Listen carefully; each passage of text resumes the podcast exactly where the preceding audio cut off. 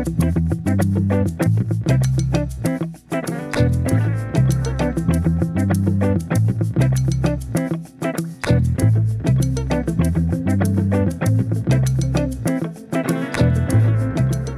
I'm Stuart Chittenden, and this is Lives, a conversation featuring fresh voices and diverse perspectives on culture, community, business, and more.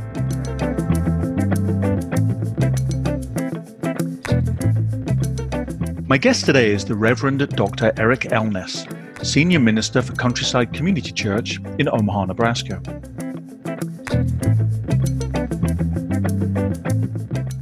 Our conversation is being recorded today by Zoom.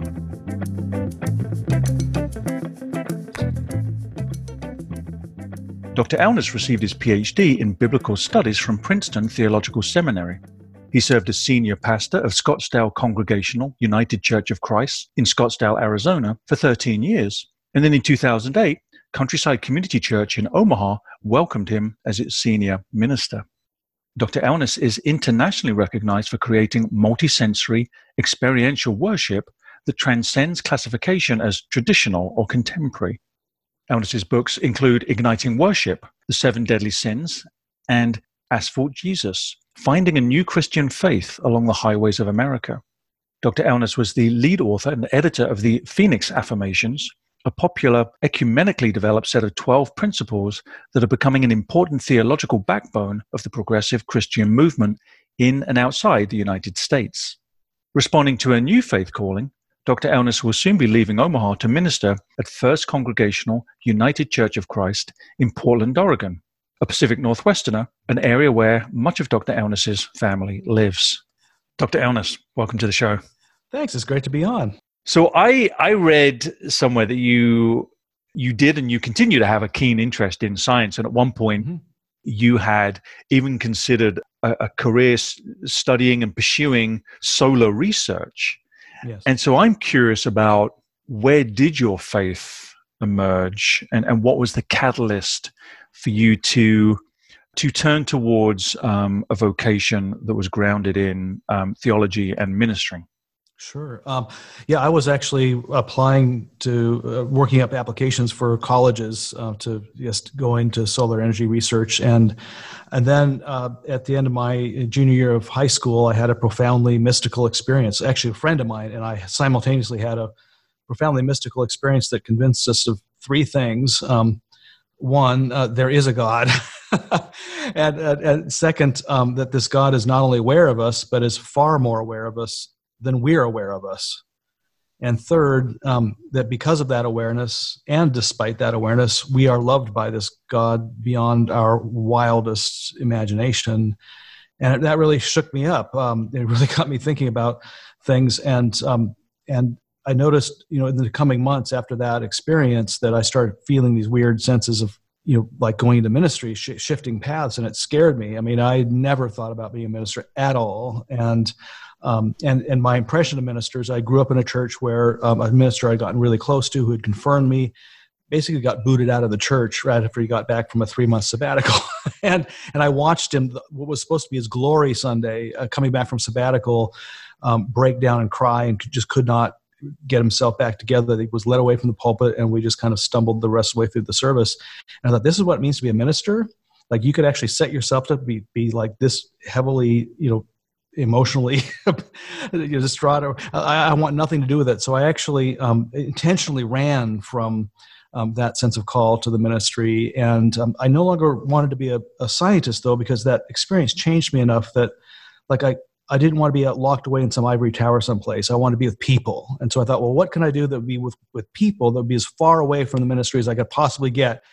at, at, the time, I thought, well, that'd be like business or something like that. So I enrolled in a secular college then and majored in economics with the idea of get, eventually getting an MBA and going to some sort of business and and doing that. But the further I, the more I pulled away in college. Um, well, by the time I was a junior in college, I had to, I couldn't admit that I'd be a minister still, but um, I, I had to admit that I couldn't see living life without going to seminary. And well, it was kind of all downhill from there.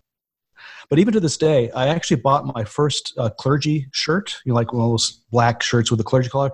I've never had one of those because I always was worried that if I saw myself in the mirror and, and realized I actually was a minister, I'd freak out.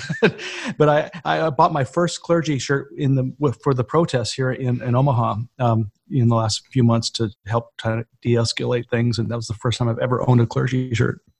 How has your faith changed? I, I still sense from you um, that you're in a perpetual uh, dialogue with yourself and and with God too and I don't expect that to necessarily ever change. But um, I'm sure the dialogue itself has changed over the last several mm. decades that you, that you yeah. have been uh, faithful in ministering. And so I'm just curious how how you sense that change for yourself over time.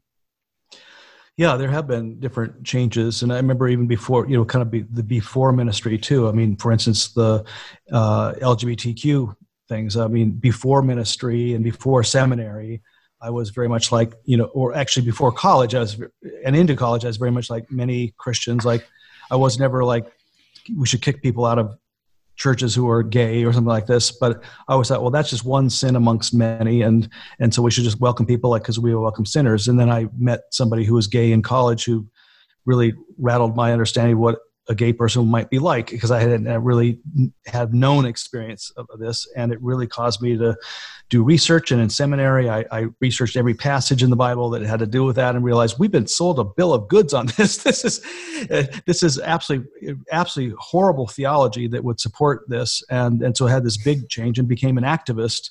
Um, in that sphere as a minister for um, you know most of my ministry actually um, and so that was a big, you know, big change for me, and, and and and kind of growing increasingly activist. At least, you know, once I accepted that that's not a sin, I thought, well, but it's not important to come out and be an open and affirming church, you know, publicly declare it. But then I realized, well, wait a minute. I said in, in Scottsdale, a former mayor told me about my own church that they were in part of this new neighborhood at the time in the 60s, and and and it was lily white, and a, and a black um, family had moved into the neighborhood, and the church had really welcomed that family in contrast to the rest of the neighborhood and the family ended up joining the church and so forth. And the minister was thinking back on that saying you know that back then there was a big difference between churches who would say we welcome everybody and churches that say we welcome everybody including black people and, it's like oh yeah we need to do that uh, with respect to lgbtq persons of the state. Now, back when I was doing this, there was no Q or T in that equation. Was, they were talking about gay and lesbian rights mostly and things like that. And over time, that evolved that language. But um, so that was a, a, change to become more activist, you know, in, in that area.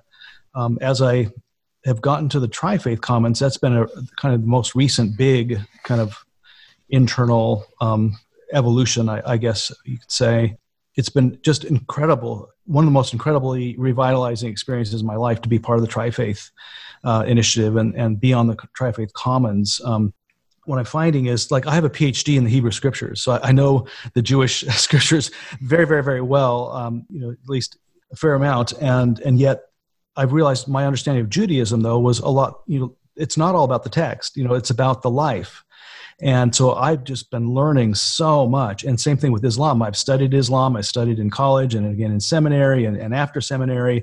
But there's nothing like the lived life and, and to be able to worship with uh, these folks. And, and so oftentimes before COVID, I, you would find me at Friday I'd be uh, I'd be bowing, uh, prostrating myself with the Muslims at, at, the AMI, and and Saturday I would be at the Shabbat morning uh, service with Temple Israel, and Sunday I'd be in my church, and I just love that. I was just drinking that up pre-COVID, and what I find is that these three faiths are like three um, siblings of the same parent, you know, and when we're not fighting each other or claiming, you know, I'm the apple of my parents' eye or I'm the favorite, and just start, you know, getting to know each other, living with each other, and playing together and, and supporting one another is just the most wonderful experience. And and it gives me different lenses to see my own faith. I use this this example of an optometrist office uh, frequently now because it's like you know when you go in to get your new prescription, they put those lenses in front of you, and finally you say, "Oh, there's I thought that was an E, but it's a B." Well, I found that when I look at my own Christian scriptures or look at my scriptures through Christian eyes, but then I add a Jewish lens and a and a Muslim lens over it, suddenly things become clear that I'd never seen before. Like, whoa, this is I mean about Jesus even and about stuff like this is like this is just amazing and so it's really been a very enlivening and enlightening experience you know, being here. And i've really appreciated the depths of, of being in relationship with these two perennial traditions that are that were where we're related but we're not exactly the same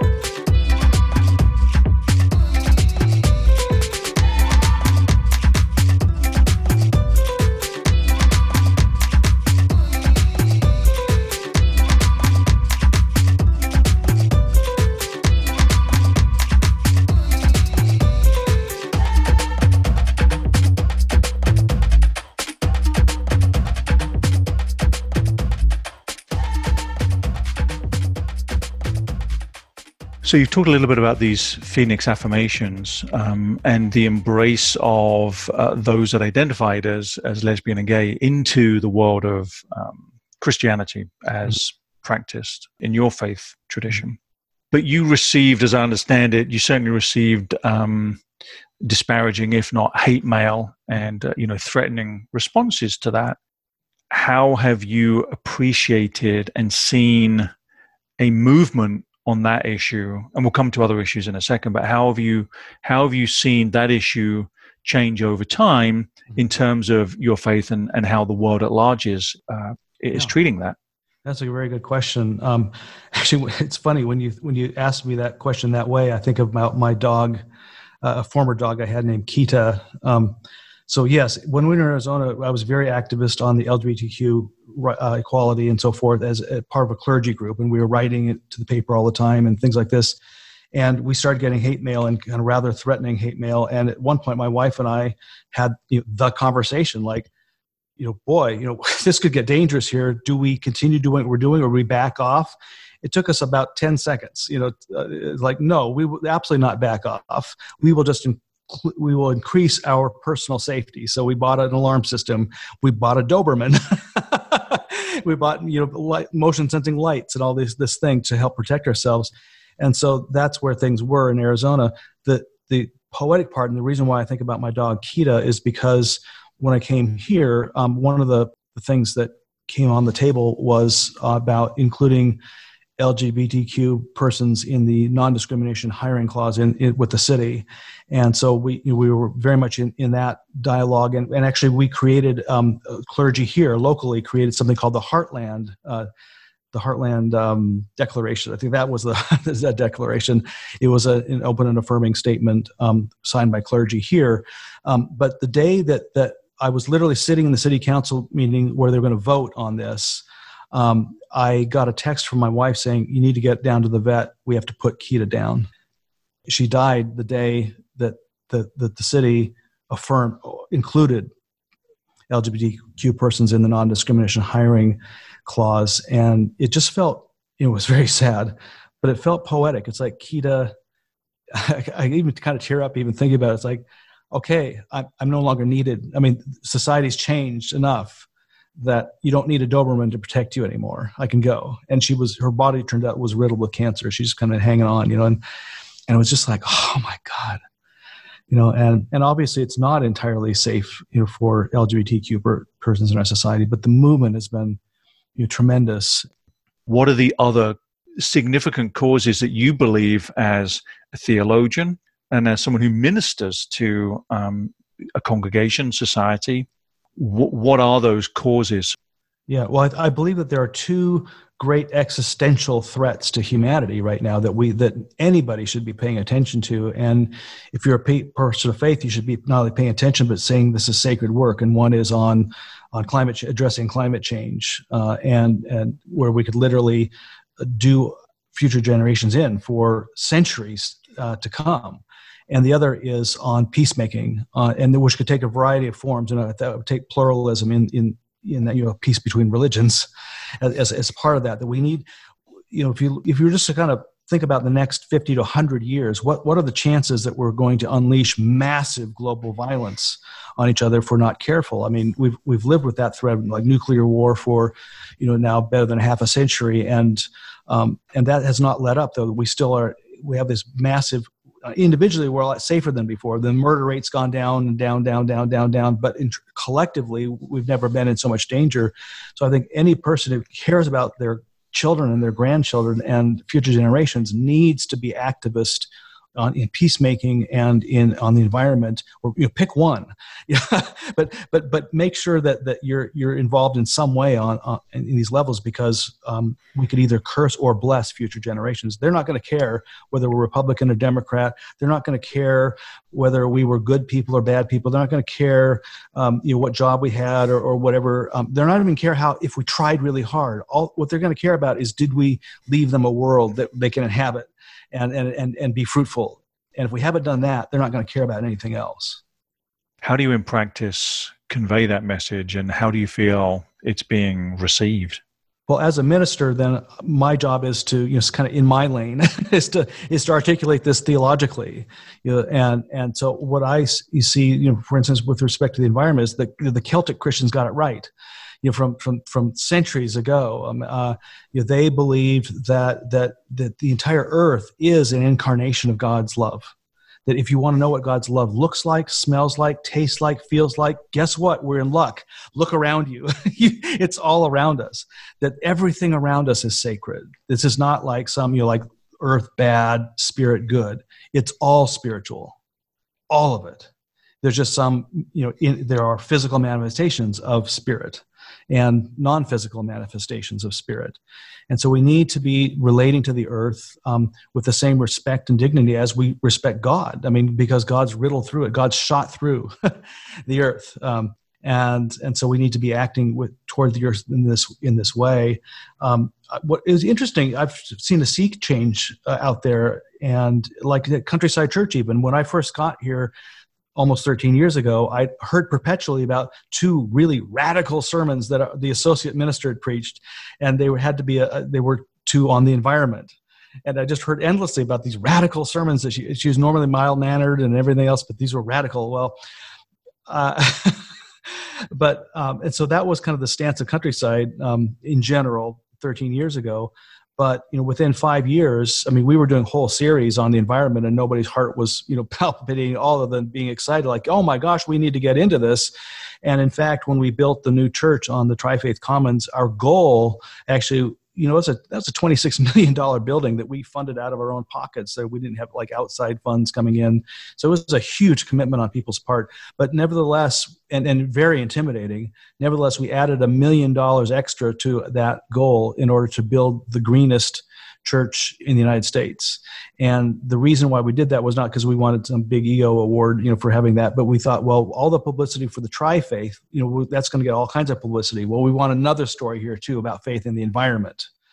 And so, we, unfortunately, we didn't meet that extra goal. I mean, $26 million was quite a stretch, uh, but it did ensure that we were building um, the smallest building we could build for our congregation. We, it was interesting to have all those conversations. Like, usually big, you know, people want bigger is better. It's like everybody's like, how much smaller can we make this? How much more efficient can we make this? And, and then putting all kinds of, of, of sustainability um, pieces in. a lot of that did make it into the building, and in fact, we're we are plumbed to take on full solar panels and and eventually become the greenest church uh, in the country. But that's still down the road.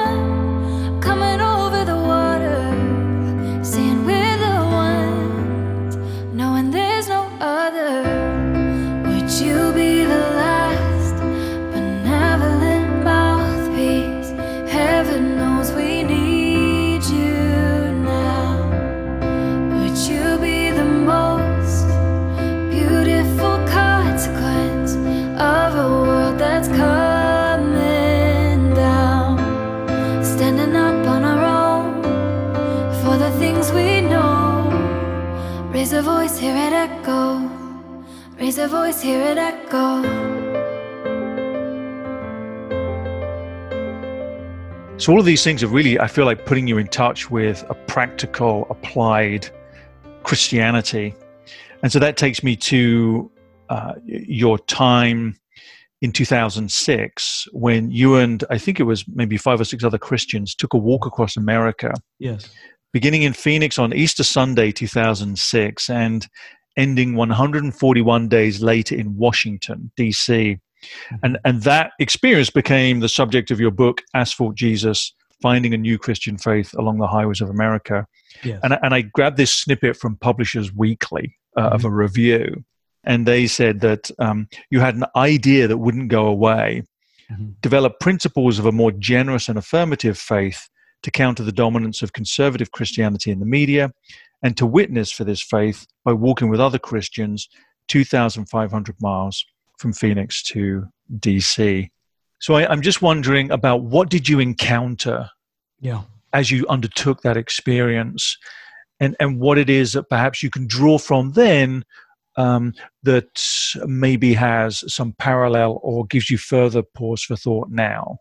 Yeah, it's a very good question. Um, what we found surprised the heck out of us. Actually, you know, we were you know these progressive Christians walking to show that you, there's more than one way to be Christian, and, and we had these Phoenix affirmations that we were you know carrying with us these twelve principles we kind of had this Bay of Pigs mentality at the time. We like wave the flags for a more generous spirited, uh, you know, inclusive vision of Christianity, and the, the oppressed masses will rise up and want to, you know, have a national on faith and, and life, public life, and and and so we were kind of out there to rally our team in a sense. Um, we weren't going to speak against uh, those who we were in disagreement. We were just going to speak for what we were happy about in our faith but we always knew there were the people who were again there was the other side of things but what we found almost from the start was we kept meeting up with people from the quote other side in much deeper ways than any of us had had experience of. I mean, when you slow down life from 65 miles an hour to three miles an hour, you have a long time and you have a lot of opportunities for conversation with people who are quite different from you. And what we found was really shocking to us um, that yes, there are the people who are fit the stereotypes, um, but there, there's actually a lot fewer of them than one would imagine. That most people actually have a very rich mixture of of leanings, and so and it may seem even you know contradictory. Um, somebody might be a, a real you know warrior for you know uh, uh, fighting for uh, poverty you know rights and, and and really raising that, but they may be also fiercely you know anti anti abortion you know uh, you know things like this, or they may have you know mixtures of things that, that are kind of liberal and and conservative within them. Um, but we also found that there were people who grew up natively in a more conservative tradition who were had, had a real problem with their faith and, and like you think about the rural, you know, we walked across the panhandle of Texas, you know, and just rural conservative areas where where people like me would would have normally like written it off like as universally conservative and against everything that we would stand for. We kept finding these people. They'd come up to us. They'd say, they like be whispering in our ears, you know, thank you, you're walking for me, but I'm sure I'm the only person in my church who would say this. But we knew they weren't because like three others had said the exact same thing to us, same church. And there were all these people who basically had grown up in this tradition, had developed serious questions about it and frustrations, and wanted to leave but had no exit strategy, no ability to, especially in the rural areas. If you raise your hand and say, I'm, you know, I don't th- agree with this, you could lose not only your faith community, but your social network and even your economic network. And so there's a lot of pressure to just take the party line. So that was interesting that, that there's massive amounts of people in conservative churches who aren't nearly as conservative as you think. The other thing we found was in the liberalism side there were a lot of people who were like really frustrated liberals. They weren't looking for a more conservative um, you know, view of faith but they were frustrated that a lot of times in my own tribe of liberalism, you know, we it's almost like we conclude that whatever the fundamentalists do badly, we won't do it all. If they do Jesus badly, well, we'll just kind of de- you know, tone down Jesus. If they prayer badly, well, we don't do much prayer. Bible badly, we don't do much Bible. And basically, let the fundamentalists, you know, run run our faith because it's like whatever we we think they're doing badly, we just won't do it all. And they're saying, I don't want a conservative Jesus, but I want more Jesus. I, I don't want conservative prayer, but I want I want some spiritual practices I can wrap my, you know, that kind of thing. And so we found that like so that there's it almost felt like there are these two groups of like oppressed slaves and they were like wanting to get out into the wilderness, wander, and they maybe they were wandering in the wilderness, maybe they left their churches even, and and were just wandering out there. And but eh, eh, there's two groups, and, they, and neither side knew of each other's presence if they ran into each other, they would have not have known that that they actually hold very. If you because if you ask them what are your your hopes and dreams or what are your values, they are almost exactly the same. But each side grew up to be suspicious of each other, like oh they oh that's the liberals or well those are the conservatives, like oh you don't deal with them. And so we we always thought that if they those two groups ever met each other in the wilderness, there would just be the biggest party you could ever imagine. And every year since the walk, I asked, well, has this happened yet? And, and it's like the media was not reporting on this at all. These masses underneath the radar, and it, it's because they're not the majority in any church, but they are like twenty five percent of every church. You know, kind of thing. You know, and and and so, it, it, have they have they noticed each other? And every year I had to ask, ask, say no, no, no, no, no, no. They haven't. But then in 2011, there was this festival that happened in North Carolina all the organizers did, they, they kind of wove a, waved a flag up saying, we're into spirituality, justice, and the arts. You're into that as, and we're, we're Christian. You know, anybody into that? Come. And the, and those escaped slaves from both camps, they're the ones that showed up. And they discovered each other like for the first time. And it was like the biggest party ever. it was great. It's called the Wild Goose Festival, and it's continuing to this day. Um, it draws those exact you know, kind of exiles from from the both both streams. We seem to have retreated into political partisanship in, and dare I say, theological partisanship in some weird ways. Yeah. Are you finding hope or drawing some lessons about what, what the next phase of reconciliation and this sort of celebratory harmony that you've just described might mm-hmm. look like? in my reading of American history, it's a little different than a lot of people. Um, I actually, when I trace events, it uh, developments in religion tend to precede political developments by uh, you know, five, ten years, sometimes even 20 years. And now we think about like major social developments like religious people blocking them, like slavery and all these things. But it's actually not until the religious people wake up, they, oh my God, this is not just a you know, some sort of social issue that's out there that I don't need to have. This is like core to my faith. that's when the, there's this huge sea change, and and it starts with in the faith communities, and then it becomes political and that time frame has kind of shortened now that we have the internet and so forth. But every single major shift we've had in society has been preceded by developments in, in religion. And so when i saw i coined this term convergence christianity for when those two escaped slaves you know kind of those exiles found each other. And and that stuck. Um, and actually there's a lot of writing now on convergence. And and and my hope was that okay oh my god the people who have been on opposite sides have finally found each other in the religious ground. So I was, I'm just waiting for this to happen politically. Well, obviously that didn't happen. so it's like, what's going on? But I think, I think that's very much has to do with the development of social media, which, um, which completely puts us in echo chambers and, and, and which did not exist in all of American history before. So it actually just diverted this whole normal, you know, flow of things um, and, but isn't it interesting, even today, like as a more liberally oriented uh, person, it's hard for me to fathom why somebody, and uh, I'll don't don't send me emails. I'm leaving already if you're hearing this, but it, it, it's it's still very hard for me to know why somebody would vote for Donald Trump, for instance. But I also acknowledge that's a problem, like that I can't fathom that and they can't fathom why I would vote for Biden or something like this. That, it's like we can't fathom why each other is doing what we're doing, and that normally tells me that none of us have the eye, our eyes on what's actually going on and so and i think what's actually going on even i forget at times that people are a lot more nuanced when you actually meet them face to face and they have a lot more mixed beliefs and feelings about things. And uh, what we've done is we've fallen into that trap over and over again like oh they're all like this and they're all like this. And that's just not the case. Anybody should just take a walk across the country and slow life down. You'll find this in spades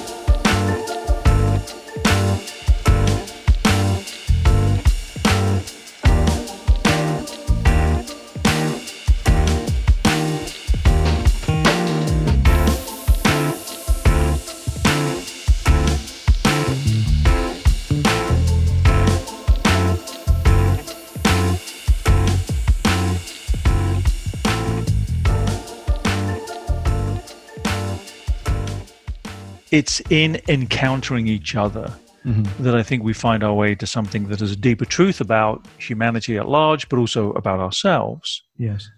I set it up this way because we can't avoid the other catastrophe that has stricken us right now, which is the global pandemic. Mm-hmm.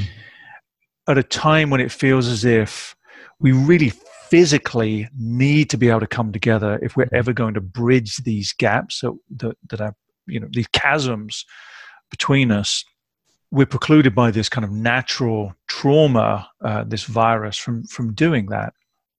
Firstly, you have shared publicly that you yourself have uh, some months ago uh, caught the uh, coronavirus and yeah. clearly have uh, you know come through that experience. But I'm wondering then if you have a viewpoint from a personal perspective about someone who has been inflicted by that, and what what COVID means more broadly for how people can can come together in, in a faithful way.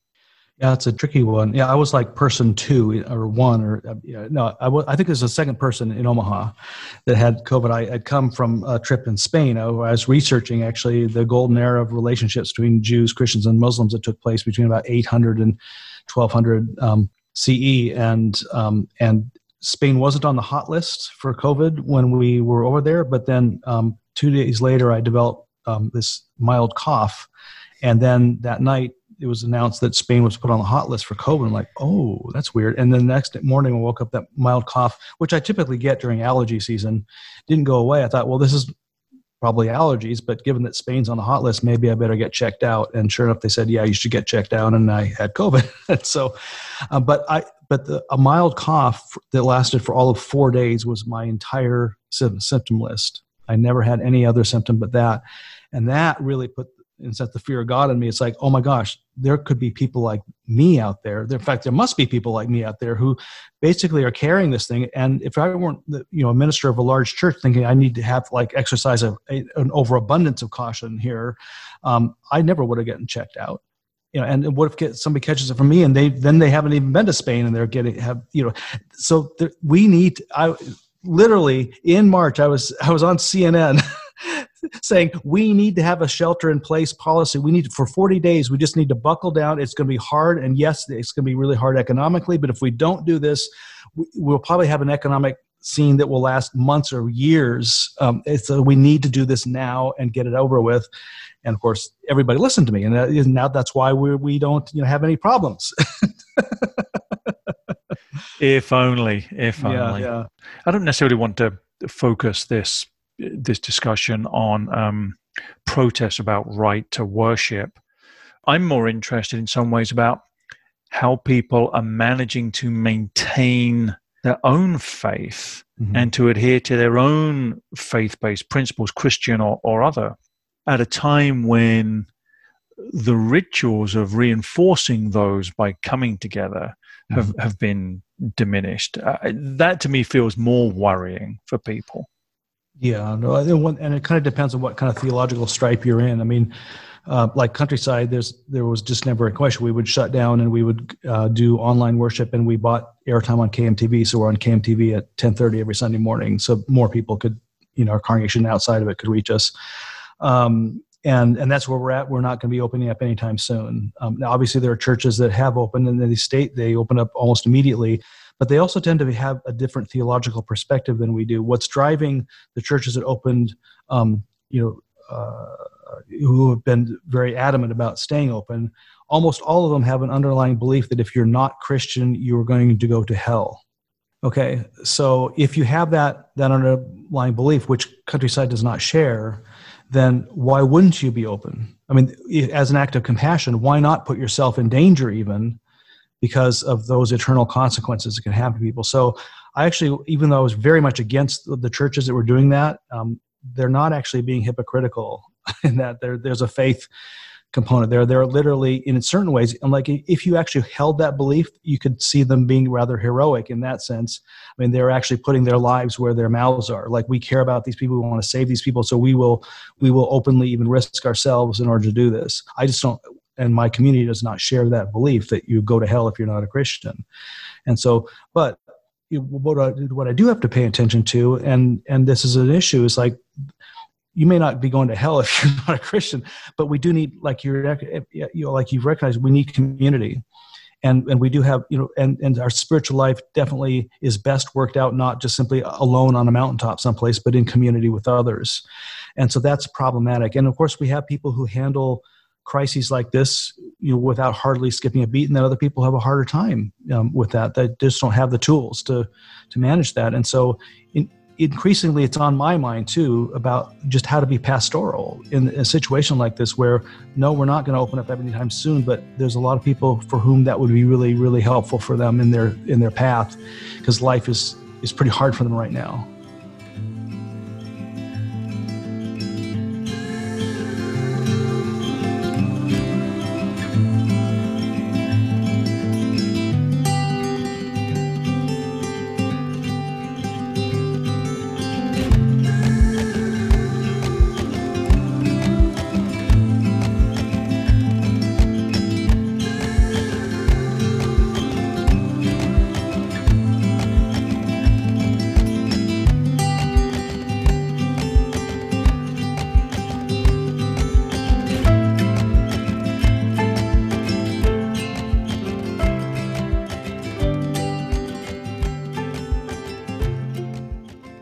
feel like your um, your life, your stories, change seems to be a very central element mm. to, to all of this.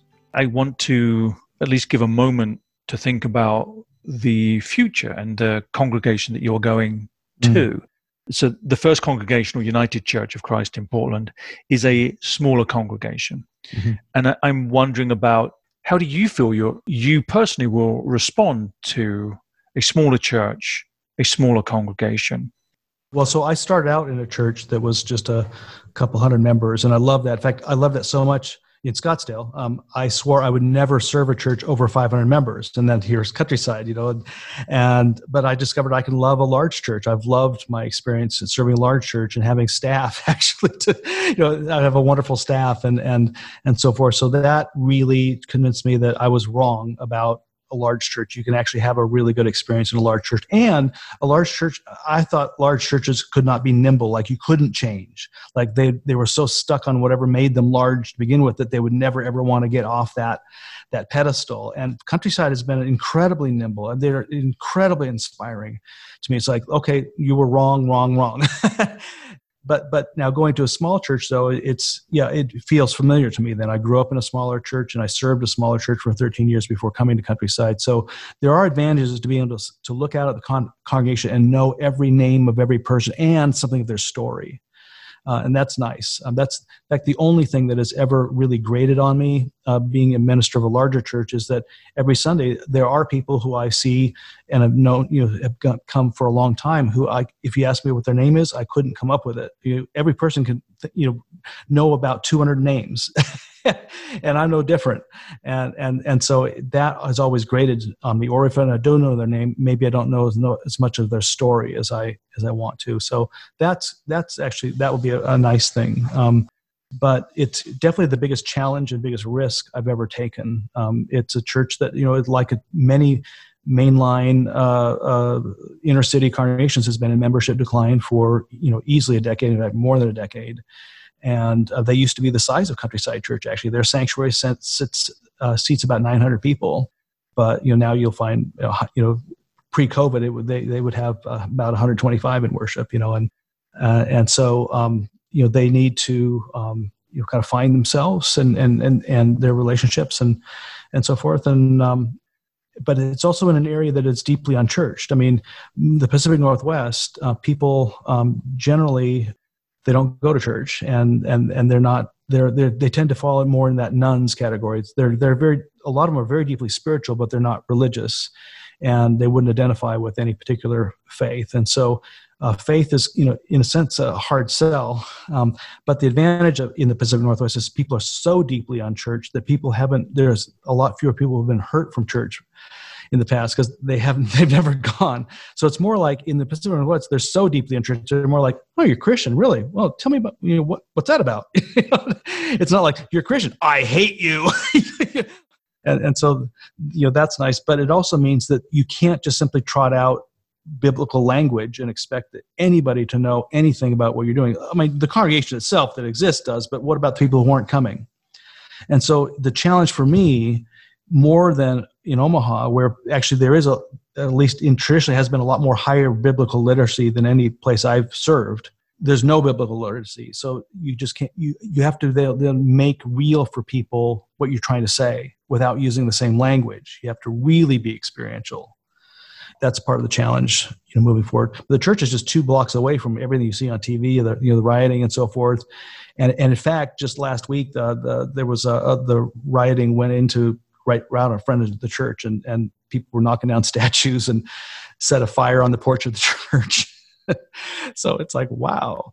Um, although now i say that but also that was a special big it was actually a, an indigenous peoples um, uh, uh, celebration kind of thing that went a bit a little bit further but a lot of that that more extreme rioting is toned down quite a lot in in portland. So it's it's not the zombie apocalypse that some people are talking you think think it's gonna you know it is or whatever. Portland still is a very vibrant uh, hospitable city and uh, you know and so forth. It's a wonderful city in fact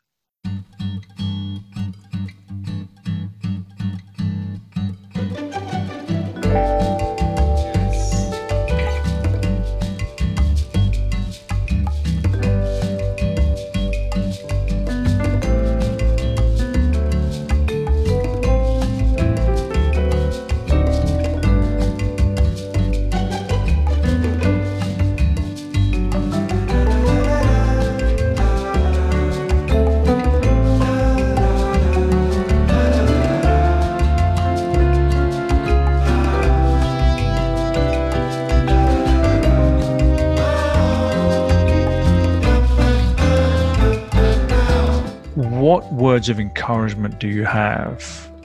What words of ministry would you offer that can help us see a way to transcend what feels like a certain callous, cold self centeredness as opposed to a more graceful, compassionate generosity?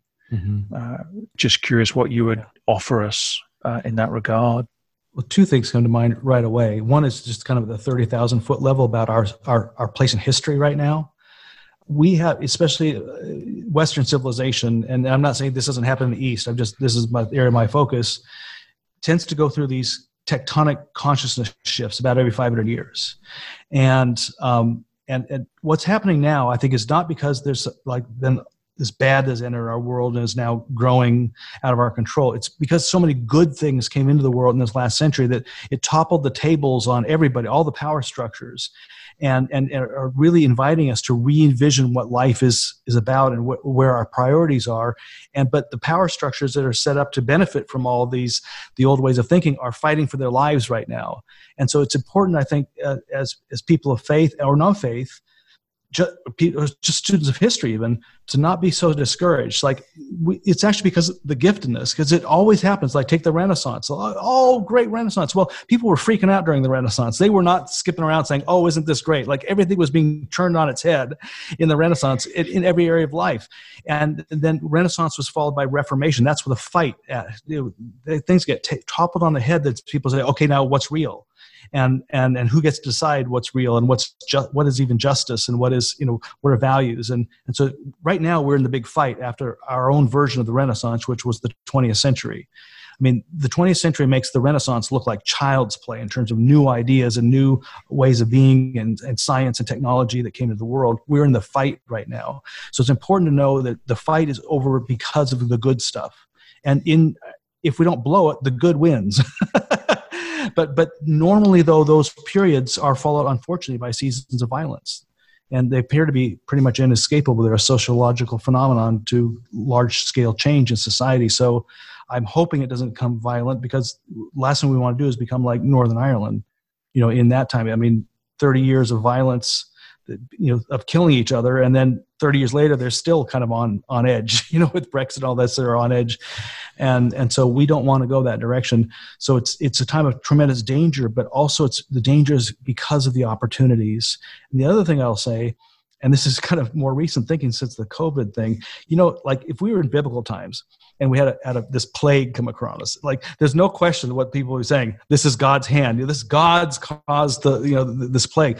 But now I don't not hold that that that view uh, in any kind of precise way. Uh, but I think the reason why people attribute that to God is because when these plagues came along, it, they caused the stuff that we're feeling right now and it caused people to reevaluate their values and get closer to one another and do less stuff and all like all these good things actually came from this horrible tragedy thing that people said oh that was kind of a sacred thing that just happened to us.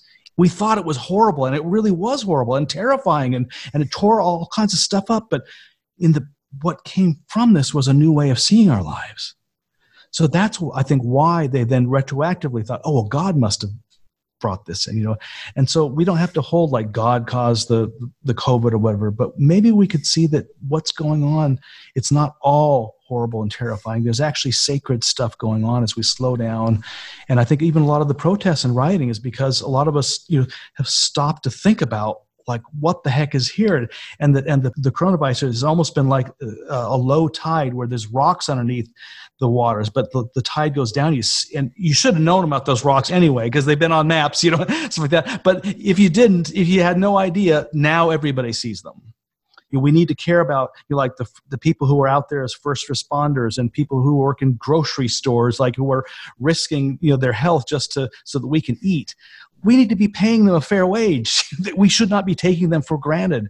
Healthcare. It's like it's the last thing we should be depriving people of is is healthcare. And our own health is actually very much dependent upon the health of others you know things like that. It's like oh yeah we should have thought of this long ago you know but if you haven't thought about this well maybe it's now a little more apparent we need to do something about this. The race issue the same way. I mean look at how the covid crisis has just has affected like the Afri- people of color in particularly destructive ways. Like we can't let this go on and we can't certainly can't be participating in this this system that allows these things to go on. So yeah let's do something about it now. We see the rocks you know. And then we'll look back and we'll see the world that we create because we saw the rocks. That you know that was really hard but something happened here that was really sacred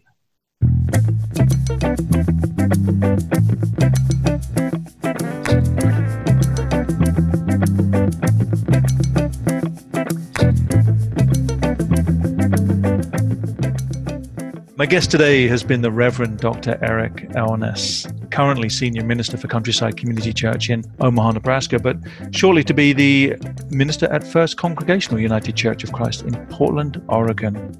Eric, I'm just so grateful for you spending some time with us and just sharing a little bit about uh, your thoughts. Thank you so much. Well, it's been a privilege and honor. I always respected your work and love the way you bring the community into conversation. So it's thank you for inviting me into it.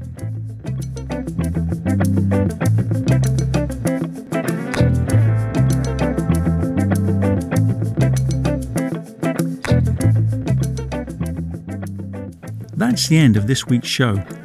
You can listen again to this show and others by subscribing to the podcast at livesradioshow.com and find us on social media at Lives Radio Show. The music playing you in and playing you out each week was created specially for the show by Andrew Bailey.